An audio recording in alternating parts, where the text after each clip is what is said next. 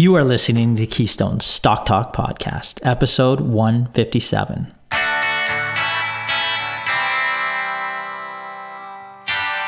If this is your first time listening, then thanks for stopping by. This podcast is produced every week for your enjoyment, and show notes are found at www.keystocks.com. Come back often, and feel free to add the podcast to your favorite RSS feed or on iTunes. You can also follow us on Twitter at Keystocks and on Facebook or via our 24 hour streaming radio station, pennystocks.fm. And keep submitting your stocks via the usual social channels or at our website, keystocks.com, for our Your Stock Our Take segment. And we just might review your stock in an upcoming show and let you know if it is a buy, sell, or hold. This week in our Ask Us Anything segment, we answer a couple questions about your stock portfolio, including how many stocks you should own and the simple process of constructing an equity portfolio. We also have two Your Stock Our Take segments for your listening pleasure. Our first Your Stock Our Take this week came in from a listener on Hollister Biosciences, symbol HOLL on the CNX, which operates as a licensed manufacturer and distributor of recreational cannabis and cannabis products and distributes its products through an arrangement with cannabis distributor to licensed cannabis vendors in California and Arizona. The listener be- believes the company uh, is significantly undervalued. We will let you know if we agree or not. Our second art, Your Stock Art Take, comes in on HPQ Silicon Resources Inc., symbol HPQ on the TSX Venture, a Quebec based silicone solutions company that offers innovative silica, silicon based solutions, and is developing a unique portfolio of high value added silicon products sought after by battery and electric vehicle manufacturers. We take a quick look at the business and the valuations here. I'd like to welcome this week my co-hosts Brennan and Aaron. How are you guys doing? Salutations. Welcome to both of you. Good, good, good. We Yeah, uh, we just got we- through an election here once again, so big changes. Yeah, I would say huge. Well, not much change. Huge waste of time and money. That's all I'll really say about that. But I think you've got a couple uh, things you want to touch on there. Oh, I just, I mean, obviously, yeah. I mean, not not not a big surprise to me. Another liberal minority government. Um, I think we all know the the election was completely, you know, unnecessary. I, it's not even really something that needs to be discussed. It's just what changes is is what we're going to see potentially going forward, and I would be a little bit concerned in a situation like this if the NDP, which didn't really gain much ground, I think that they may have they gained a seat. Um, if the liberals continue to have to work with them, what I'm interested in seeing, what I'm hoping I don't see, is that the liberals will move f- further towards their uh, towards their um, their platform, and you know specifically for um, for investors for the stock market, one of the things that the NDP proposed was an increase in the capital gains um, tax from uh, 50% to 75. So that's that's the percentage of capital gains that would be added to your regular income and tax at your at your regular rate. Right now it's 50%. The NDP wants to raise that to 75%.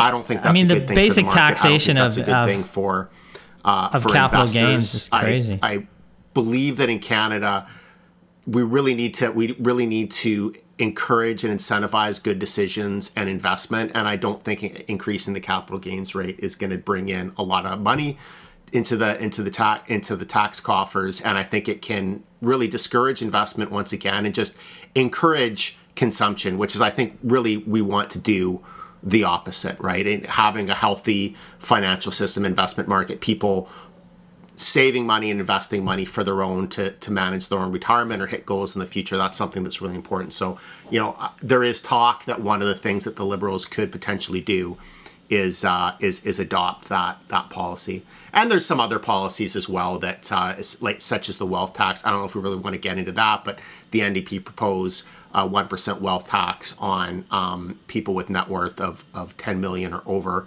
so that would be a pretty monumental change in the Canadian tax system. I'm not necessarily expecting that the Liberals would adopt that. I think that that would be pretty extreme. Um, the enforcement of that, I think, would be a mess. And, and the wealth tax, once again, it's it's. I don't believe in in. I believe in incentivizing good decisions, right? So when somebody earns the money, they pay tax on the money that they earn. They invest the money, they pay tax on the returns of those investments. They save the money. Should they then also have to pay taxes just on on the money that they've accumulated over time? I mean, how many times are you going to tax the same dollars? So other countries have tried the wealth tax uh, in Europe. Uh, the majority of them ended up abandoning it because it, the enforcement was was a major issue. Um, the the it didn't bring in as much money as as what was initially predicted. Some of the company countries still continue to to do it, like Norway, Switzerland. In some cases, it's it's voluntary disclosure, so there's not really an enforcement issue. I'm not sure how the the voluntary disclosure exactly how it works. You would just you know trust that people are, are providing you with with the right information, but um, I really think that uh, that what we need to focus on is long-term prosperity and encouraging people to uh, invest, invest in themselves, uh, invest in in the market, um, save, and be more self-sufficient. And there's there's this populist narrative around the upper uh, the upper income bracket individuals not paying their fair share, and this is something that we see in the NDP I, and I don't I don't want to talk about you know who people should vote for. I'm just giving my opinion on specific policy matters. Um, we see in the NDP they talk a lot about you know the top income brackets not paying their fair share. The Liberals do it as well. Clearly, I think that people that are making money should pay uh, should pay tax, should contribute. But the idea in Canada, anyways, and I'm not talking about any information that's coming from the US.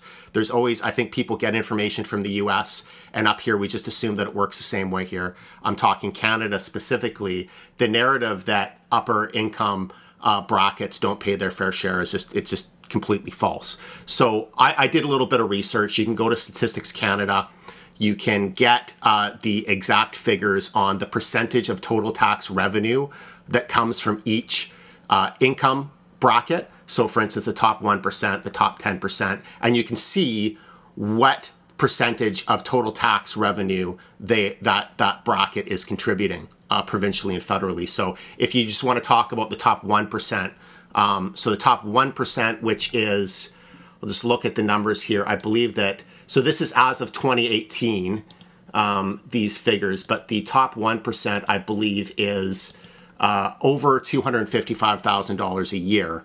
And those 1% of income earners pay over 20% of total tax revenue that comes into the into the country, both both federally and provincially, total income tax.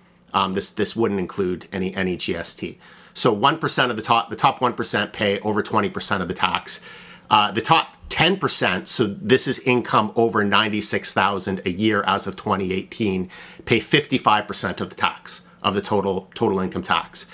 So it's it's it's pretty clear that you know upper income people are paying a lot of tax in Canada and they they they are paying their fair share. I'm not necessarily pay, arguing that they need to pay substantially less that's a totally different argument but certainly the narrative that you know when you're talking about you know we need to tax upper income people more um, so that we can help the middle class out well first we should really define what the middle class is because if you look at the top 10% um, 96000 and up as of 2018 i mean what 96,000 is worth as an income really depends a lot on where you live. I mean, if you live in some parts of Canada, you're doing great. If you live in some of the higher um, higher cost parts of Canada like Vancouver and Toronto, you're you're not even really able to buy a house. Well, you're not able to buy a house, and you could you may be struggling to even buy a condominium. So.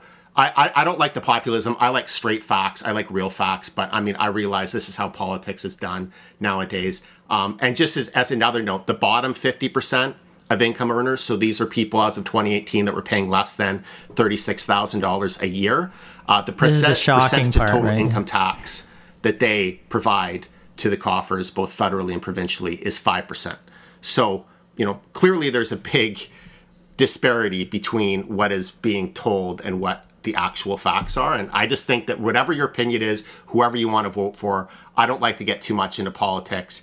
Um, I, I don't tell people who to vote for, but I do think that it is important to understand you know the facts and you want to incentivize people to do well you want to want to incentivize people to want to add value um, build businesses you know generate more and better products um, and make money and and invest. You want to you want to incentivize good choices, and I think that that's something that politicians need to focus on more, as opposed to just the populism that we're seeing nowadays. But yeah, I'm I'm certainly not hopeful that that's going to happen. As, as a matter of fact, I'm quite certain that it won't. Yeah, and, and certainly closing loopholes, for example, the ultra rich is something that most of us can get that help them avoid taxes, something we can get behind. But again, it's probably a nuanced argument, and nobody wants to hear a nuanced argument today. But the taxation, you're talking about the NDP proposals there, um, that amounts to double taxation. You talked about this wealth tax, capital gains, money that is the sitting government, whoever it is, has already had its hands on, it's taken a share uh, the NDP are looking to take more of that money, uh, and that you know that money is used to create jobs and more wealth if it's invested, and it's just to me it, it, doesn't make a lot of sense, right? And it's it's poorly thought out policy. There are other ways to do that. You can do a consumption tax. You know, we and we could go on and on about this, but I'll just I'll just Brennan is, note yeah, on the consumption tax as well is that here in North America or in Canada, anyways, the the parties that are more on the left in terms of and I don't mean slightly left of center I mean that that are that would consider themselves more socialist um, mm-hmm. tend to be against the VAT taxes tend to be against things like GST because they think that it impacts they would call it regressive they think that it impacts lower income people more um, but if you look but then they will also hold up examples like places like um, like uh, Sweden as a great example of uh, of a social democracy that we should aspire to. But if you look at those places, I mean, they do have high income taxes, but they have extremely high VAT taxes as well, and that's a major source of their revenue too. So it's it's um, it you know a lot of times you're you're you're hearing people yeah, I mean, argue with facts that aren't really facts or, or things you know making points that they don't completely understand. I mean, we could get into this and go further and deeper down the rabbit hole. I mean, my stance would more be reducing personal taxes, having a higher VAT or consumption tax. But I mean, the, again, those are not on the table for any. I, I don't see those arguments anywhere, and uh, it's you know seems to be either some new ideas or people want just you know that they want the big quote tax the ultra rich and okay, let's move on. And it's it you know the discussion needs to be a little more detailed than that. And uh, you know double taxation of capital gains and like increasing we talked about increasing the room for the tfsa those things are huge. Those aren't for the ultra rich. That's for average canadians. That's for all of us out there who are looking to you know to invest and grow their capital. And you know it's something that our clients can use. The larger uh, capital gains or larger uh, sorry tfsa contribution would be a great thing for for uh, investment for the little guy, not for the ultra rich. But, anyways, I'll just say if anybody wants to take a look at the data that I was talking about, about percentage of income tax paid, um, you can go onto the StatsCan website. The best way, just Google high income tax filers in Canada, and that'll bring up. Yeah, and maybe so we'll have uh, Yelena or Brennan tw- tweet that sure. out, like just a link to it. So yeah, it'd be a lot easy to do that if we can remember that. I'm I'm in a Brennan. You don't want to talk anymore about this, do you? Uh, not overly. I'm gonna move on. Aaron, you got nothing else, right? Ho- like hockey season is here now. I'm far more excited about that at this point. And locally, our Canucks head coach Travis Green has his troops running through their annual rite of passage. It's a bag skate. It produced at least one puker, and we've seen images all over uh, Twitter and social media about that. Another uh, that shall name, well, we're not name him, Olli Juolevi, uh, was rolling around in the corner in starfish position uh, just yesterday. So I remember back when we bag researched Brennan through about a thousand stocks on SEDAR, and when he started and he started kind of going into the corner, he went down, tried to lay down in fetal position, and done. Aaron was just all over yeah. him. Um, we accept none of that around here, and I just wanted our, our listeners to know that uh, you know we go through a thousand companies and we're not rolling around in the corner. So definitely, not. those images were kind of stark to see, right? Yeah. Well, even, Brennan uh, tried. You remember that, right, Aaron? I, I tried. Oh, I he tried. tried. Yeah. Yeah, but you wouldn't let him. But as as a veteran. I, I could, it was almost like a drill sergeant, like you'd see like a, like Yes, one of those yes. movies on like drill camp at the Marines. Like one of the one of the new recruits, he's having a tough time. he drops on the ground, and the drill sergeant's just right over top of him, screaming in his face. like, yeah, yeah. get back on You your got feet you got that. You got him in line. Yeah. basically. I mean, you guys always do But, hey- whip me into into shape. Um, but yeah, I got the job done though. exactly, and that is the key. I always Yeah. do uh, get the job done. Um, you The know, job in that case you- was getting us coffee, but Yeah, Yeah, I've, I've done that a couple times though. Yeah, I mean, you could go into the corner and puke, but if, as long as you come back strong and go through another 500 companies, that's it's it's all it's all fine. You pushed yourself, you had your moment, you come back, but you roll around on the ground. It's not something you know, we I love uh, when, when you do find a company though. Like, there's been times where you know it's you know ten o'clock, and all of a sudden I think I found an opportunity, and I'll you know call Ryan or Aaron. I'll be like, you know, it's obviously out of work hours, but it's like, hey, this is interesting. You should look at this. You know, so it's like it is fun. It's kind of exhilarating.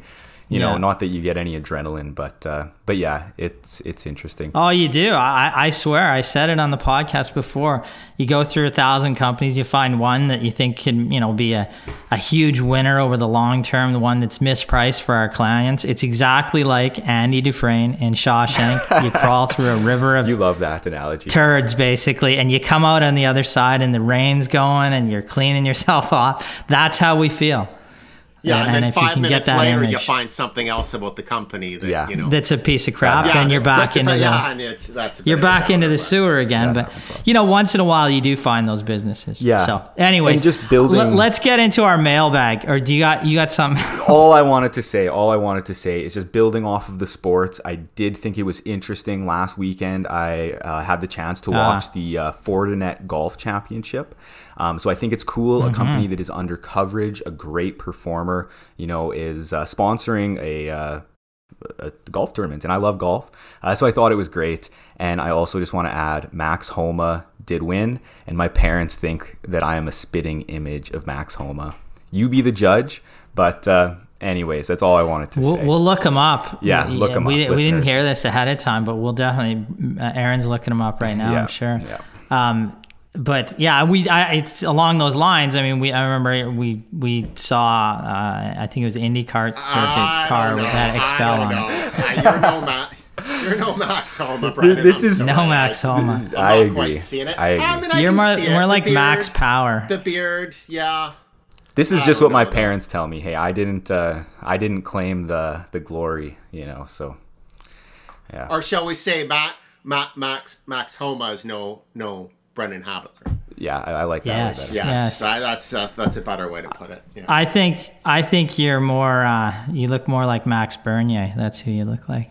Let's let's not get into that at all.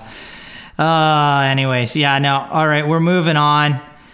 Uh, let's get on to our mailbag. We had a few questions for our Ask Us Anything segment. Um, this question, my question, I'm going to read it out here. It says, My question I love your service and podcast. I have been mostly investing using another stock picking service. Oh, wow, we don't want to talk about that. No, I'm kidding. Where the volume of stocks was high. After six months with that service, my portfolio had 49 stocks and there were more stocks being discussed daily. My portfolio became hard to manage and performance was poor. On your general advice, I have pared down my holdings. Generally, how many stocks should I hold, Lindsay? That was sent in via email. Okay, Lindsay. Well, it's a great question, and I, I'm not here. We don't not here on this podcast to throw shade on other advisors or stock picking services. Um, but getting 49 buy recommendations in six months is is really silly on many levels. Number one, uh, the I would say this criteria that they're using is not stringent enough. If you're finding 49 stocks that are great buys in six months, uh, we typically look at thousands of companies to get you, you know, three to five recommendations over that period. Um, in fact, in an average year, we're maybe targeting 10 to 15 across our services. And if the value is not there, it can be less. If we found 25 stocks, we would, but we're really, the whole point is quality over quantity. Number two would be that with 49 stocks, you basically bought the market. Uh, there's a, if you have any decent degree of diversification in there, uh, less fees. Uh, you're just paying too many fees, and um, you might as well just buy an market ETF at that point, and you'll pay less fees, and you'll just perform at the market. Uh, what we generally suggest is 15 to 25 stocks. That's the sweet spot. We want our clients' portfolios to fall within. I always say this diversification makes sense to a point. Generally, you don't want to have two to three stocks, even if like we or you have put in all the research in the world. It's too much what we call company specific risk. I give this extreme example all the time. If you were to hold stock in Tesla, that's a CEO driven company. Uh, if its CEO, Tesla, uh, Elon Musk, was heaven forbid to pass away, that would likely have a negative effect on the stock. You cannot mitigate this company specific risk away if Tesla is one or two or three stocks you own. So that'd be well under diversified. But if it's one of 20, you can handle it and you can help allay that company specific risk. On the flip side, we say no point in buying 50 to 150 plus stocks, creating a complex fee heavy portfolio that mirrors the market. That's diversification. That's financial humor for you. So if you look at modern portfolio theory, you really get little benefit from adding just anywhere past 20 stocks to a reasonably diversified portfolio. So if you have those 40, 50, 150 stocks, all you do, again, you have that complex fee heavy portfolio. It's hard to manage. You'll underperform the market due to those fees. It's not what anybody should be looking to accomplish. 15 to 25 stocks is our sweet spot. You guys want to add anything to that? No, I think you hit the just to the original question when you're um, mm-hmm. when you're looking at a service that provides a large number of stocks, right? And we, have seen yeah. there are many services out there. Many. You know, that might be decent in some cases for somebody who also really wants to do a lot of research on their own. Like you're, you know, you want to get three to 500 companies that you can research. But um, if for, for building a portfolio, as you say, it can actually be very overwhelming. And that's the feedback that we've gotten from people too much is just overwhelming. I mean, it doesn't really help you if you are provided with 300 stocks or 100 stocks and you want to reduce that down to 20 to 30 stocks um, or less, unless you, are basically still having to do a lot of a lot of analysis yourself. So, um, just as you said, Ryan, we believe in a more focused approach, a more simplified approach um, yeah. by by just you know smaller volume, more focus, um, and just making things less complicated. Good. Yeah. So, question two from the mailbag today builds off question one. So, I thought I'd add it. Uh, I the question comes in from Ronnie S. I've heard you talk about building a stock portfolio with 20 individual stocks. Can you give me quick steps on how that process would work in practice? And they he goes on to say, Thanks. I bought Photon Control several years ago. Just got a big cash payout on the acquisition, looking to reinvest. Hopefully, we see some new recommendations. Yeah, we are looking through a number of companies, so we should have some new recommendations upcoming. As far as the process, it's a great question. We get this and we talk about this in our webinars all the time. We kind of call our strategy focused diversification.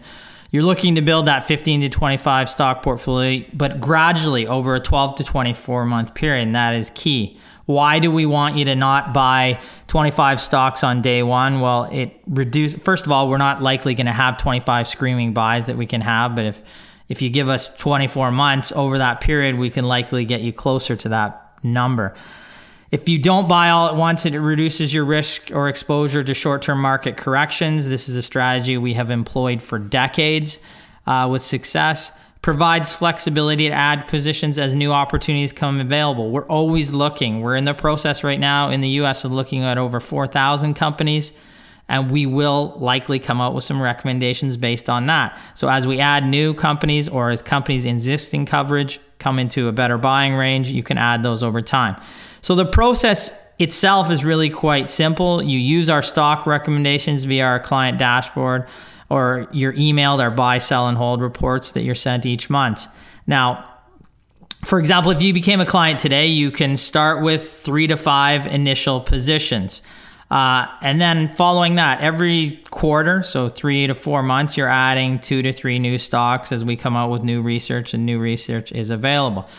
You don't always have to. We put this, uh, you know, we add strategy as well. You don't always have to buy your if you're say it was 20 stocks you were going to buy and you were going to buy 10,000 in each you had $200,000 to employ uh, an equal weighted 10,000 in each you don't have to buy that full 10,000 or full position uh, on your first buy, we will provide advice saying buy a half position. So half of your 10,000 purchase in one of those individual stocks would be 5,000.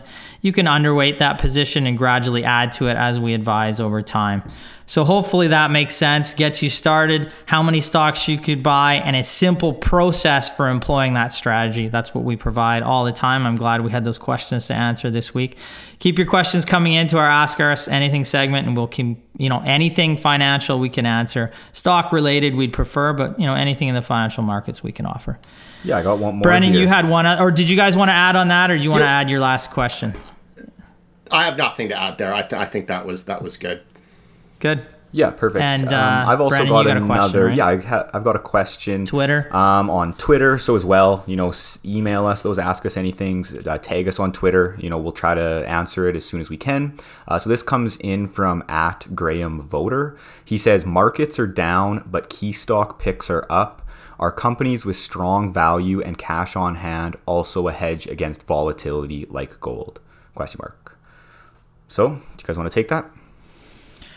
Yeah, I mean, I, I can start in terms of, uh, you know, I, I mean, I, there's been a downturn in the markets generally, but I mean, there's, it's not in all market segments. We've seen an uptick, like because we do research in different areas. We're in small cap, growthier oriented value and growth names, also into consistent dividend dividend growth stocks and then you know larger US companies and value US companies as well um, you know for the course of this year we've seen uh, a shift into some of the quality dividend payers. Like for example Aaron you recommended Boardwalk at the um, at the World Outlook conference but we had recommended it to clients earlier. Uh, it's had a tremendous performance this year. I think it's up 40% not even including the dividend. You know for you your little traditional boring little REIT, right? So not little, but boring REIT that has had a tremendous gain this year. So we've seen her cycling into that segment. Uh, some of our big U.S. tech names have performed tremendously well this year. So you know it it just kind of uh, shows you the importance of having that 15 to 25 stock portfolio, but diversified across, you know, you have some large cap US tech, you have some Canadian REITs, solid div- dividend growth stocks, sprinkle in some of the uh, smaller cap names that have value as well. Uh, and then you can have, if one segment of your portfolio isn't performing well, it, the returns can be pulled up by another segment because the market's always shifting in sentiment. We've talked about that uh, just in the last uh, couple months on the podcast. So, Aaron, any thoughts on that? It's it's really as you said. It's it's just about it's about mixing the different types of companies, and there's always a focus on good, solid fundamentals, meaning a profitable Yeah. business, a company that's growing. Um, that whatever the business mar- model is, that it has staying power and, and some visibility in it. Um, but as you said, I mean, some of the companies that we that we like to invest in are those staple um, infrastructure style businesses that produce stable cash flow, good dividends, growing the dividends over time. But it's not necessarily going to be, um, you know, knock the hat off your head kind of growth, but it's good, consistent growth over time. Those are what we'd consider more defensive names with a growth ele- element. And then there's other ones that are, you know, have a more exciting level of growth, but that are going to be higher risk. more right? volatile though, right? Yeah, gonna exactly. like if you look at the Canadian small cap, like eighty, almost eighty nine percent average return last year.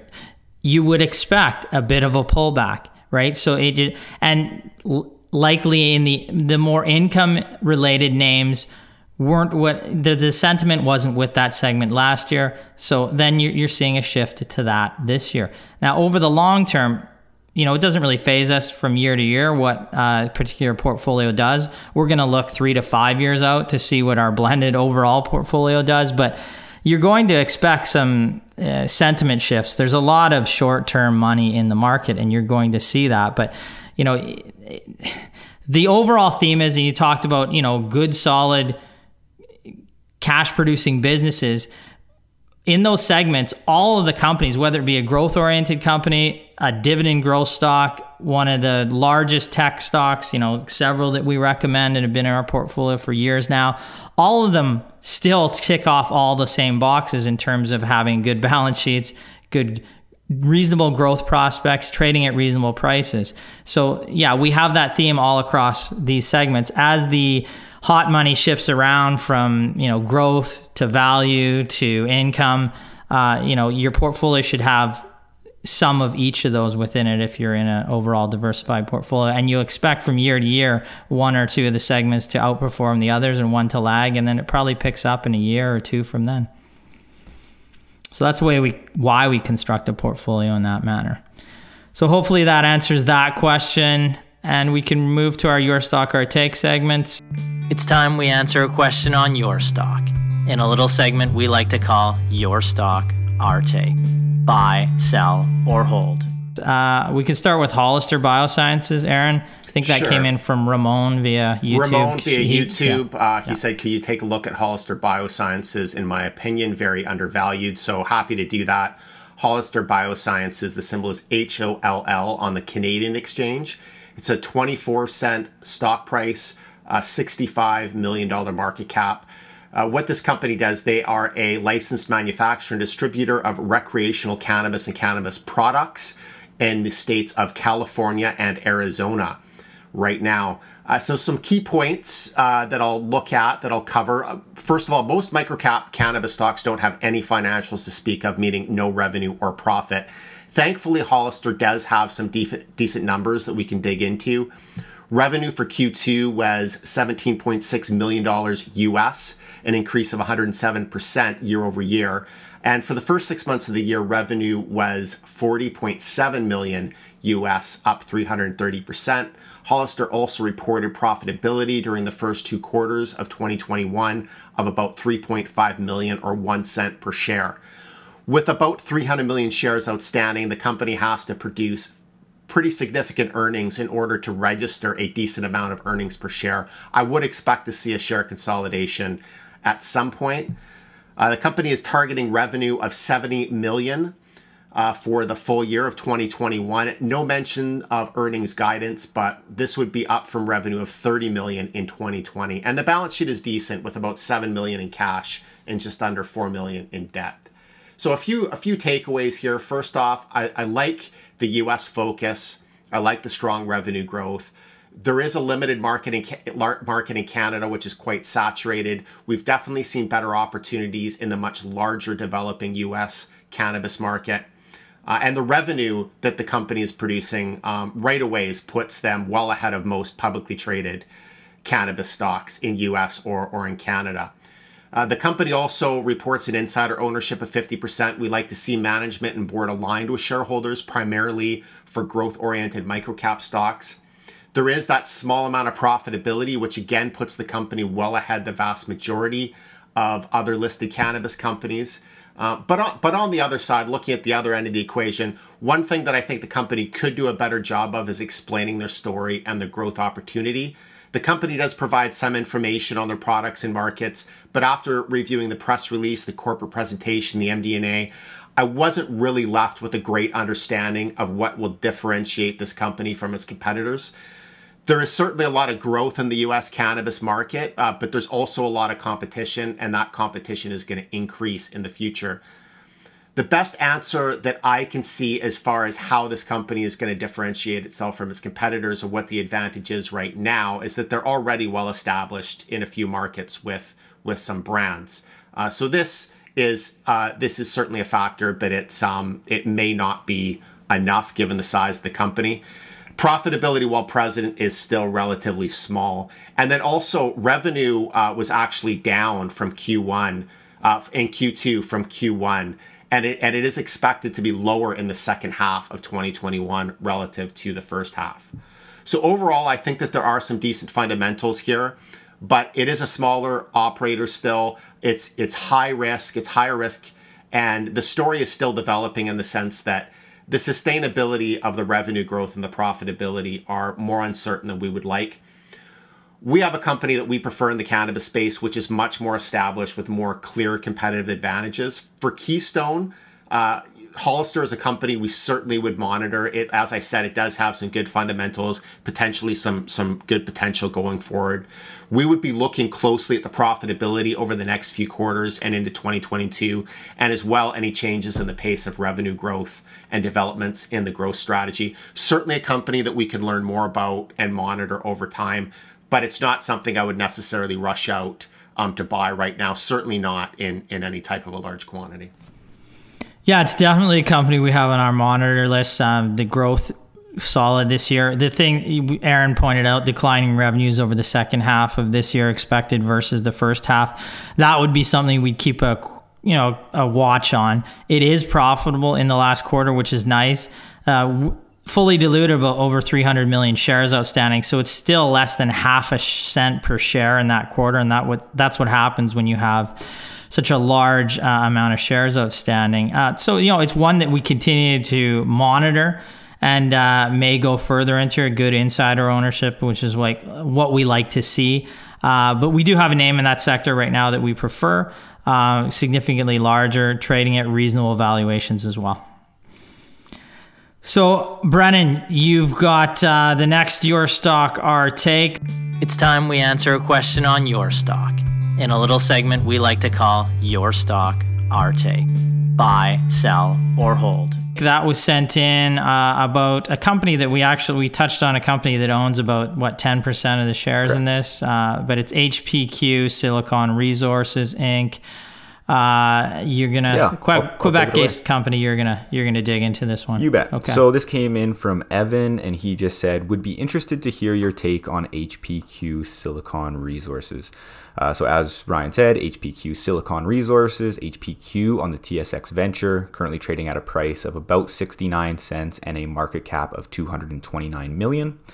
So the company specializes in the exploration of quartz located in Quebec, as well as development for its transformation into silicon, uh, which is essentially important for uh, batteries as well as EV vehicles, of course. Uh, and their key property right now is the Roncevaux property.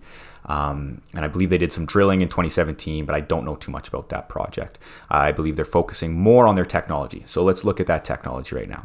So they've got three primary developments right now. They've got their PureVap quartz reduction reactors, and this technology is supposed to be a new green and low cost process that will allow HPQ to transform quartz into silicon metal. And it's this silicon metal that is uh, important in uh, lithium ion batteries, from my understanding. And they do have a 50 million ton per year pilot plant. Again, I'll say pilot plant about to start in Q4 of 2021. Their second technology is their PureVap nano silicon reactor. And this is a new process that will allow HPQ to go higher up into the silicon value chain by transforming the silicon produced by the previous technology into the nanomaterials uh, that batteries and EV manufacturers are looking for. Um, now, right now, they're still just doing very small scale testing, um, so nothing substantial quite there yet. And then their last technology, a new plasma based process that could convert silica into fumed silica in one step. And they plan to have a 50 million ton per year pilot plant starting in Q4 of 2022.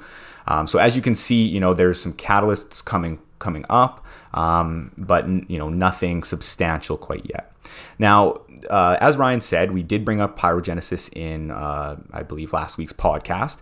And this company actually made a strategic investment uh, in HPQ of about 10% of the company's fully diluted shares.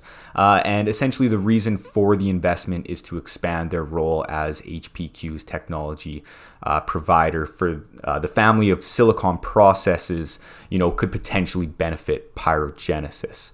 Um, now, looking at the company's financial results, there's still no revenue. The company lost about $1 million uh, last quarter. Uh, so, generally, we would still highlight the company as speculative. And at June 30th, the company had about 7.6 million in cash and about 1 million in debt. And like the previous company, uh, the cannabis company we just t- discussed, uh, this company's share count is very high at about 360 million shares fully diluted. So, considering the company is not even making a dime in earnings or generating any revenue, they'll definitely have to uh, have more dilution in the future to uh, keep their research and development and capex going. So, keep that in mind. So, you know, really, this is an easy one to uh, analyze. Generally speaking, it's an interesting story. The company is addressing lithium ion battery technology and the EV market, which of course could be a huge opportunity. Now, if the technology development pays off, the com- and the company is able to prove upon its pilot plants coming online and begin generating sales, you know, an, an, an investment in this company could potentially pay off. But, and this is a huge but, as we have mentioned with other companies based on a technology which is still under development, like Cielo Waste Solutions, we are not scientists or experts in the process of turning quartz into silicon metal. So we are completely relying on our trust that management is on the precipice of a great technology. And the question you would need to ask yourself is whether you want to place your hard earned dollars in something that you may not truly understand. Now, I should also add here um, that, you know, you could speculate that maybe Pyrogenesis could buy HPQ, but again, this is a huge speculation, and we wouldn't, you know, tell anyone to invest on a company, you know, based on a buyout. So at the end of the day, you know, it is good to see some catalysts. They're bringing on some pilot plants essentially, but ultimately we would stay on the sidelines until we have more confidence in the business's proof of concept. Yeah, I mean, it's. I think it's a classic case. We often separate small cap companies uh, into concept versus proof of concept stocks. HPQ, whatever the promise, remains what we would call a concept stock until a company has posted sales and then posted cash flow from those sales. It is a concept. Uh, this type of business holds a higher degree of risk. Um, there are many companies out there that have the same market cap as this company or valuation that the market is giving them which already have sales and earnings and have similar upside with less downside because they have, like Brendan said, that proof of concept. I'm not saying that one cannot speculate on a stock such as this, but like he said, it's higher risk. And the strategy of composing your portfolio with, say, 15 to 25 stocks that are just concept at that stage, it's a bad one. It is a poor strategy. I'm going to flat out tell you that right now we prefer to have our clients compose their portfolios of 15 to 25 stocks that have a different profile, one that includes revenues and cash flow as a basic proof of concept to start at minimum. It's a market fallacy that once the company has a proof of concept, they have sales and cash flow, that you've already missed out. That is not the case. I'll give you many examples. I'll give you a couple right now. The best performing stock for the last 13, 14 years in all of Canada has had a significant Boyd Group had a significant proof of concept when we recommended it. Had cash flow, had earnings, and traded at reasonable valuations. It also had all the blue sky upside that many of the concept stocks that you're pushed on today have. Now, it actually achieved these blue sky returns up over 10,000% over that time. The same could be said for a company like XPEL literally the best performing company basically to come out of Canada in the past three, four years. Uh, proof of concept, profitable growth, extreme upside potential. Stock went from $1.40 to it trades at $80, $85 today. Again, you don't have to sacrifice that blue sky upside to have these companies that already have the proof of concept. If you invest in concept stocks, you also have that extreme downside. You even you have downside when you even have investing in proof of concept stocks with cash flow and earnings.